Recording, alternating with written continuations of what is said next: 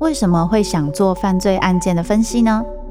我不是要去讨论其中的猎奇性，这些犯下重大刑案的人，他们可能就是我们身边都会出现的一般人，只是因为发生了一系列的无法承受之重，最终被内心的怪物所吞噬。在这些悲剧性的案件中，你可以看见人性与心理的辗转坠落或求生，与你我都可能经历的深渊。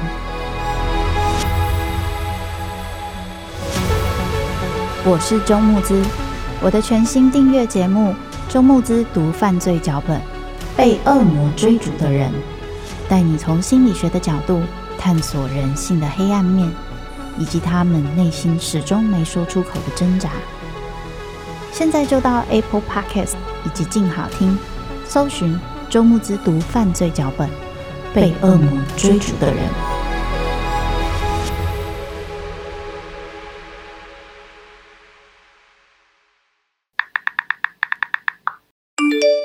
嗨，你今天好吗？我是吴若权。我是一名作家，今天想要跟你来聊一聊放下这件事情哦。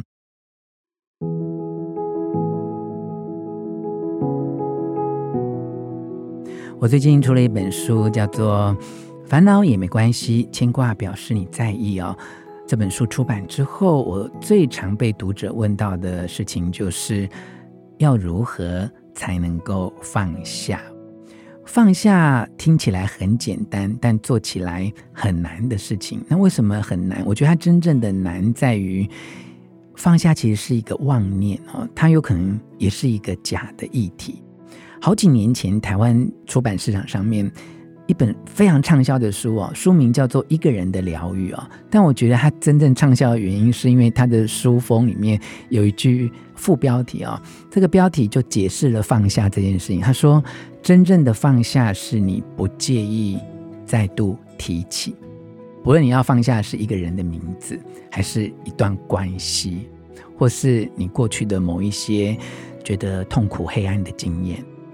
你想想看，什么是放下？他说，真正的放下是你不介意再度提起。这个提起，有时候是一种言语的提起，有时候是一种心里面的想起来。有时候它是一种真正有重量、很沉重的东西。你如果能够不介意再提起它，那么放不放下，其实它就不再是困扰了。所以我最近这几年，很多人说：“哎，你怎么要去练重训啊？什么等等哦？”我觉得其实我在练习。让我的身体能够强壮，我的心灵能够跟着强壮啊！那在这个重训的过程当中，我就体会到这个啊，就是你要举杠铃，你要举哑铃，你要做深蹲，你要做硬举等等。你有没有发觉，其实，在放下自己，你要先学会举起。你如果没有那个承担那个举起的能力的时候，你是没有办法放下。我们看到健身房里面很多猛男，有没有？好厉害啊！然后做任何运动做到最后就砰，就把那些东西摔在，然后觉得自己好潇洒，就砰就这样放下去。其实就代表他力量不够啊。一个真正有力量的人是可以轻轻的放下，是不会发出那样巨大的声响哈。所以从这个实体的练习的承担的这种能力到放下的过程，你就能够。联想到你心里面的那些烦恼，你的牵挂，其实它都是一样的道理哦。就像有些读者在听完演讲会问我说：“啊，我要怎样才能够忘记他哦？”我分享给他们方法就是你认真的一直去想，而且记录。当你想的越仔细，你记录的越详细，你就放下他了。因为你往往就没有做这两个动作，所以你一直有一个模模糊糊的概念，觉得你没有办法忘记这个至亲或一个背叛你、让你觉得充满恨意的人哦。那是因为你记得不够详细哦。当你巨细靡遗的记起他一切的好，以及他一切的不好，对于你要放下这件事情，就会变得非常的容易。所以，当你想要放下一个人、一段关系、一个往事啊，你就应该要努力、真正的去记起它。那有时候它就是一个责任哦。我们举日常生活来讲，就是经济它也是个负担嘛，对不对？哈，你是没有办法放下这个经济的负担，唯一能够做到就是赚更多的钱呐，你就要努力的去把它承担起来哦。那人生不管是经济的能力、情绪、烦恼、牵挂，这些都一样哦。放下之前，你要先练习承担哦。那跟放下很接近的一个词汇叫做放弃。很多人会搞不清楚到底什么是放下，什么是放弃。那我跟法鼓山圣严法师有一段请教的过程。那师父讲的一句话对我影响很深哦。他说：“放下是不再烦恼，那放弃哦是什么都不要。所以即使你选择放弃，你也不一定会放下，因为。”你就什么都不要，可是你心里面还想着他哦。我举一个很正向的例子哦，就是我曾经访问过一个名人，他好像在青少年时候就放弃了升学，那后来他事业各方面都很有成就。他每次在回顾他那些成长的过程的时候，就算他现在是个很有成就的人哦，他对于他没有基本的这个学历这件事情，他始终就耿耿于怀。所以你知道，他主动选择了放弃升学，可是过了五六十岁，他名利、财富、幸福各方面都有了，可是，一提到那个学历那件事情的时候，还是烦恼牵挂哦。所以，放弃很容易，放下不简单。放弃不代表你有放下，那你如果真正放下，就不需要放弃啊，因为你放下了能不能得到的这种得失心的烦恼之后，那你就可以尽你的。努力去做，做到很好，没做到你也能够接纳，那你就不需要放弃嘛，还是可以去试试看哦。所以能够了解放下跟放弃的不同，你可以在人生做很多决定的时候会厘清哈，你到底在烦恼什么？那你该承担的责任是什么？所以你要放下你的烦恼，但永远不要放弃你该尽的责任哦。像我母亲在。七年前，她一时之间完全没有准备，非常意外的罹患了多重器官的肿瘤哈，最大的肿瘤是已经六点九公分哈，这几个肿瘤都是恶性的肿瘤。那我刚才为什么迟疑了一下，怎么去形容这件事情？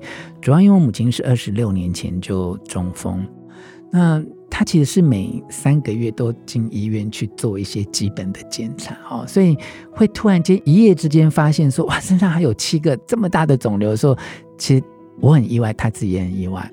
可是，在那个当下，进了很多大型的医院去做检查，当时在当年是没有。适合的治疗的方法，主要因为这些肿瘤，尤其是比较大这个肿瘤的位置是在头颈部哈。另外，他的咽喉、淋巴都有肿瘤。当时的顾虑是因为他有中风过，所以在这个地方开刀其实是有一些生命的危险。那另外，如果在这些地方你要做一些手术之后再进行放疗跟化疗的话，它可能就变成嘴巴会有一些挖掉一个部分的组织，然后没办法吞咽跟讲话。在当时是真的没有治疗的方法。那那个当下我就体验到，嗯，放下跟放弃是多么重要的选择。放弃就是我都不要了嘛。那既然医生也说没办法治疗。那就安宁喽，就等着看会怎样吧。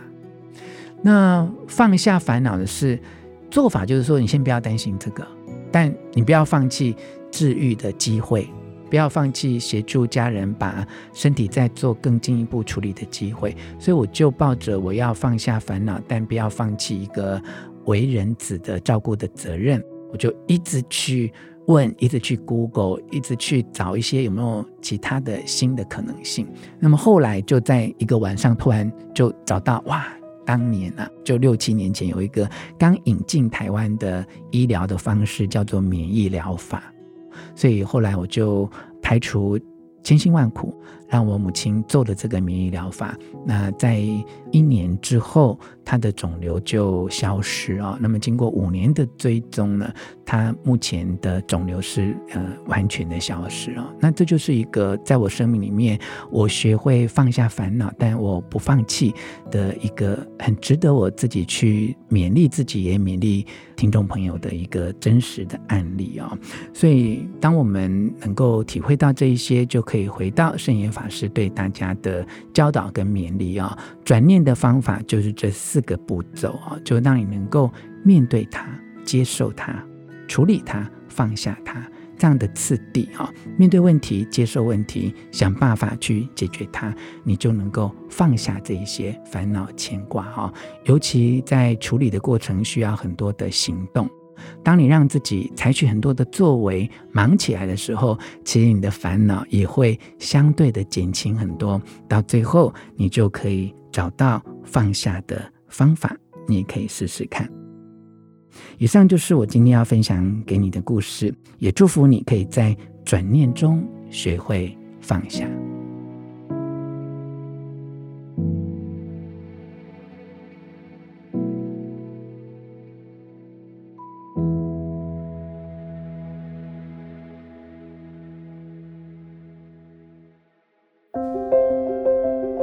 想听爱听，就在静好听。